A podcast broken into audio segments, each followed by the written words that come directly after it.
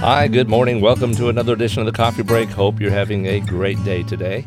Doug here with you this morning, and let's continue to look at a very brief passage of Scripture and try to gain an insightful truth from that passage for the day. We'll pick up with 1 Peter chapter 4, and we'll pick up in verse number 3.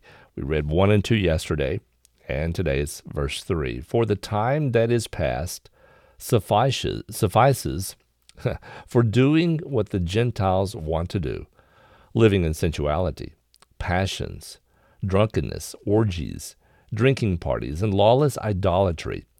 With respect to this, they are surprised when you do not join them in the same flood of debauchery, and they malign you. But they will give account to him who is ready to judge the living and the dead. For this is why the gospel was preached even to those who are dead, that though judged in the flesh, the way people are, they might live in the spirit, the way God does. All right, we'll stop right there in verse 6. Interesting passage of Scripture.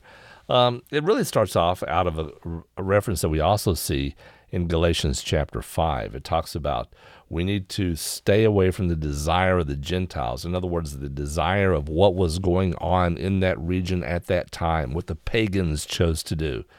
Okay, debauchery, lust, drunkenness, orgies, carousing, idolatry. That's probably a different translation than what I read would have. Basically, this exhortation had a really huge impact on the Gentile Christians who used to live in that lifestyle of sin. We are to live for God's will, okay? We are now to be the proclamators of the gospel, Christ in us, the Spirit working through us.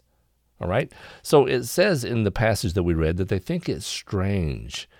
In other words, if somebody knew you in before you were a believer, before you were obedient to the will of God, and they see you now as you are proclaiming the gospel, as you are living a life that is changed by the by the power of the Holy Spirit, by the the blood bought life of yours has really changed you, and they see that, then their reaction is they're astounded. And a lot of times that reaction can be very, very negative. They want to judge you, all right? But they're not going to escape judgment themselves if they don't believe upon the gospel which your life and your voice and your words are trying to proclaim. Okay? It says in verse 6 For this reason, in other words, everybody must give an account to God. For this reason, the gospel was preached to even those now dead. Now, what does that mean? Well, it can mean three different things. Number one, those who heard and believed in the gospel have since died. Okay? In other words, dead to sin. Uh, it could mean those who died without hearing or believing the gospel. Um, or it could be those who are spiritually dead. All right, dead to sin. I, I, tied that to the first thing, but that's not true. Dead to sin, those who heard the gospel and have since died, they believed and died, and those who died without hearing the gospel a lot of translators, a lot of individuals who study God's word will say it's the last one. Those that have died without hearing the gospel. Well, in any case, it's not really relevant to the understanding of what the scripture is telling us to do. It's telling us to live a life that's died to sin all right. And number two is we live a life that's, that's died to sin. Expect the confrontation and the unbelief that others may have.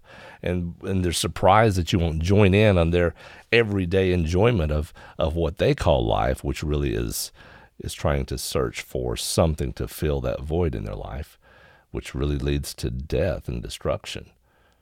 All right, so that'll give you something to think about today. And as you think about today and prepare for the weekend, I hope you have a wonderful weekend. And we'll talk to you again on Monday. God bless. Bye bye.